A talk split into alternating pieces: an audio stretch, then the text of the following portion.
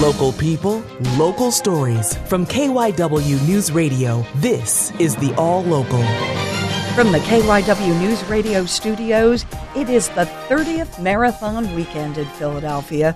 The world's elite runners taking to the streets of Philly today for one of this country's premier races. As KYW's Justin Udo tells us, they had lots of company. I feel something in my stomach because I haven't been a part of something this big. Running wise, it's a great feeling. That's Nicholas Patel, who made a New Year's resolution to start running more. I remember the times where the time it was taking me to get to where I am 11 minutes a mile to 9. I mean, it's just a one day at a time thing, you know? It's just all mental.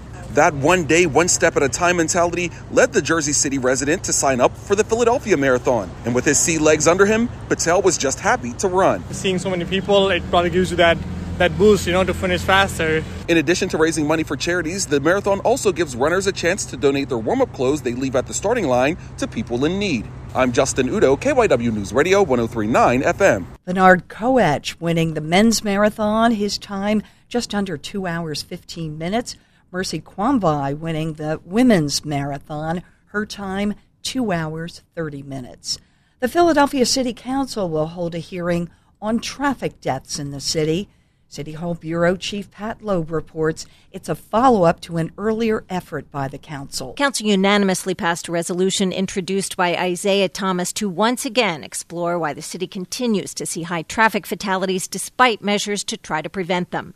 The first hearing was two years ago in response to the spike in fatalities during the COVID shutdown. Thomas says council learned some disturbing facts. Over 80% of our car accidents took place on 12% of our roads. We also learned that it was the way our streets were designed that often put us in a position to cause these car accidents, on top of the fact that when a lot of people aren't on the road, people are more inclined to speed and drive a little recklessly. Thomas says council approves spending for better technology for police to investigate crashes, and he wants to see if it's helping. Fatalities have decreased modestly since 2020 from 166 to 125 last year, but there have been 115 so far this year, including a record 10 bicyclists killed by drivers. Pat Loeb, KYW News Radio 1039 FM. Students studying computer science at West Philadelphia High aren't just staring at screens all day.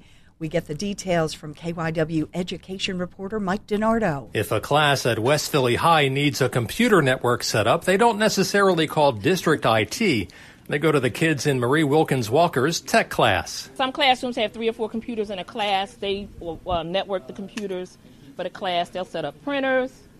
Just about any kind of tech job that we get the students do. It's part of the career and technical education program at West Philly High. The district invited media to the school last Monday as part of American Education Week. Wilkins Walker says her students also fix Chromebooks for the district. And during the first week of December, they'll even wheel computers into non-tech classrooms and become instructors. The students go in and teach during Computer Science Week I'm just a facilitator. they do all the work. West Philadelphia High School is home to one of the school district's three computer networking programs. The others are at Dobbins and Swenson. At West Philly High, Mike DiNardo, KYW News Radio, 1039 FM. More than 800,000 people in New Jersey face hunger. That includes one in 10 children. As Thanksgiving approaches, the Salvation Army making sure Camden residents don't go hungry this holiday. KYW's Matt Coughlin has more. It's a blessing. It's a blessing to receive something for the holidays. And my house is three families, but in my household is nine. That was Aisha. She had a car full of about a half dozen kids as she picked up a Thanksgiving meal at the Salvation Army's Kroc Center in Camden.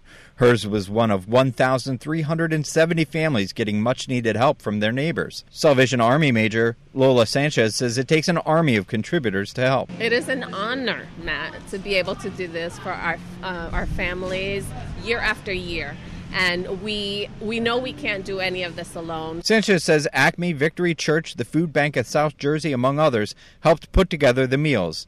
Sanchez says anyone can help. Just sign up at CamdenKrocCenter.org. That's Croc with a K. I'm Matt Coughlin, KYW News Radio 1039 FM. That's the All Local. I'm Jane Metzler. Listen live anytime on the Audacy app and on your smart speaker. Just say play KYW News Radio.